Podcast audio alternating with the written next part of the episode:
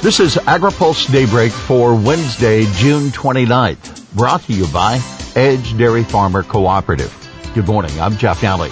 Here's today's headlines. Fortenberry seat to be filled by Republican. Margin coverage for crops. Lawmakers push new shipping reforms and agency grilled on fertilizer. Republican wins special election to fill Fortenberry seat. Republican State Senator Mike Flood has won the special election for the Nebraska District 1 congressional seat formerly held by Republican Jeff Fortenberry. Flood defeated fellow Senator Democrat Patty Pansing Brooks.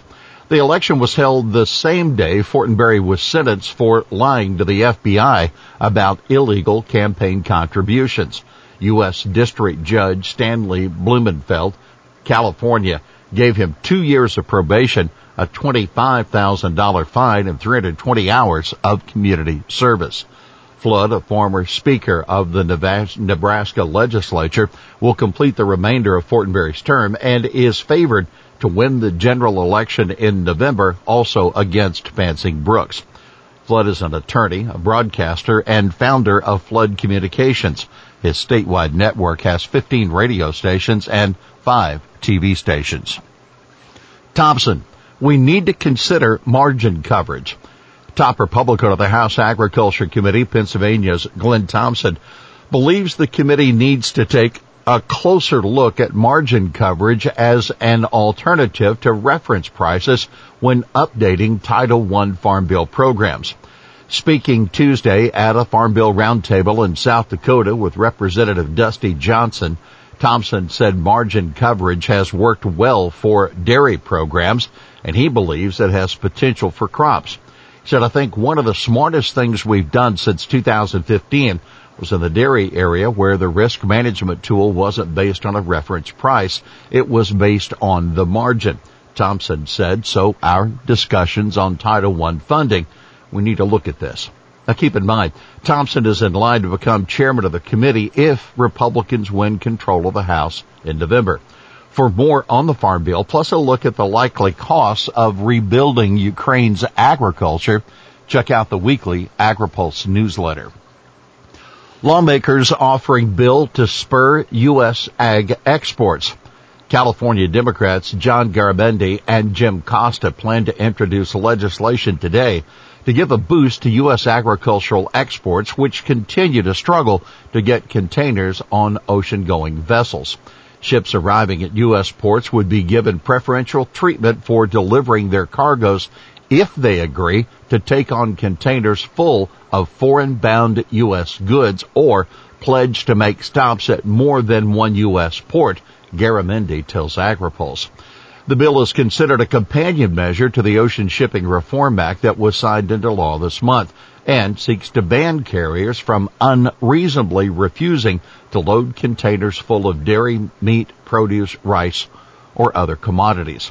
This new preferential berthing will reward ocean carriers that serve both importers and American exporters by moving those vessels to the front of the queue for unloading and loading. That according to a description of the American Port Access Privileges Act. It will similarly incentivize ocean carriers to make second leg voyages to ports like the Port of Oakland, which is critical for California's agricultural exporters. We'll have more AgriPulse Daybreak after this. AgriPulse Daybreak is sponsored by Edge Dairy Farmer Cooperative the third largest dairy cooperative in the country based on milk volume. Edge is a powerful advocate in Washington for farmers throughout the Midwest. Dairy farmers have always been leaders in caring for the environment, and they continue to lead in addressing changing climate conditions. Edge believes environmentally focused policies affecting agriculture should be guided by farmers, grounded in science, driven by the market, and sufficiently flexible to allow for innovation at the farm level. Welcome back to AgriPulse Daybreak. ITC grilled on fertilizer imports decision. U.S. International Trade Commission officials yesterday faced a barrage of exacting questions from U.S. Court of International Trade Judge Stephen Vaden on how they determined that unfair imports of phosphate fertilizer from Morocco's OCP had injured U.S. producers. OCP is appealing the ITC ruling that resulted in countervailing duties and stopped hundreds of thousands of tons of yearly imports. OCP officials found a less combative reception from Vaden, USDA's general counsel for part of the Trump administration, who spent much of the hearing asking them to explain why they believed ITC erred in its decisions. The duties on phosphate fertilizer products imported from Morocco should be reconsidered, U.S. lawmakers told the ITC in a March letter. Imports currently supply about one third of all domestic phosphate fertilizer, and Morocco has been a long-time supplier to U.S. farmers. OCP is leading a separate appeal to the U.S. Court of International Trade to challenge the Commerce Department's calculation of the duty level. Reclamation calls for comments on reservoir future. The Bureau of Reclamation is asking for ideas on how it should operate the Colorado River's two largest reservoirs after several agreements governing water operations on the river expire in 2026. The two reservoirs, Lake Powell and Lake Mead, are currently at record lows due to a 23 year long drought. These reservoirs, the agency warns, could reach dead pool in coming years, which means they can no longer release water downstream. Now keep in mind, the seven Colorado River Basin states and Mexico will likely begin negotiations over their future water allocations at that time. Native coalition seeking self-sovereignty for tribes in nutrition programs. A group representing tribal interests in Farm Bill discussions is pushing to allow tribal governments to exercise self-sovereignty in food and nutrition programs. The Native Farm Bill Coalition released a number of its goals for the 2023 Farm Bill ahead of a meeting between tribal leaders and officials from the White House, the Agriculture Department said, and the Department of Health and Human Services. The coalition is advocating for Congress to expand a program that allows the USDA to enter into contracts with tribal governments when procuring food for assistance programs.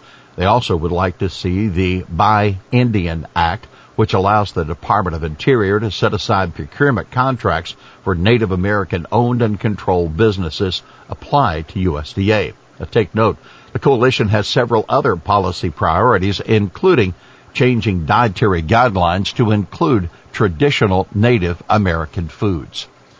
Researchers, Chesapeake's dead zone smaller than average.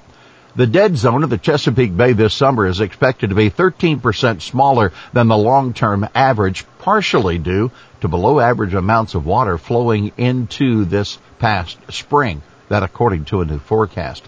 The forecast also cited decreased nutrient and sediment pollution from jurisdictions within the watershed. This year marks the eighth in the last ten that the measure dead zone has been below the average. University of Michigan aquatic ecologist Dan Scavia said nutrients from farmland are considered the biggest remaining challenge in achieving the bay's restoration. Here's today's He Said It. Our liquid energy family members need a little marriage counseling. That House Ag Committee ranking member Glenn Thompson, Pennsylvania, saying he believes petroleum biofuel interests need to form a stronger alliance against the electric vehicle industry. Well, that's daybreak for this Wednesday, June 29th. Brought to you by Edge Dairy Farmer Cooperative. For the latest news out of Washington, D.C., visit agripulse.com for AgriPulse Daybreak. I'm Jeff Nalley.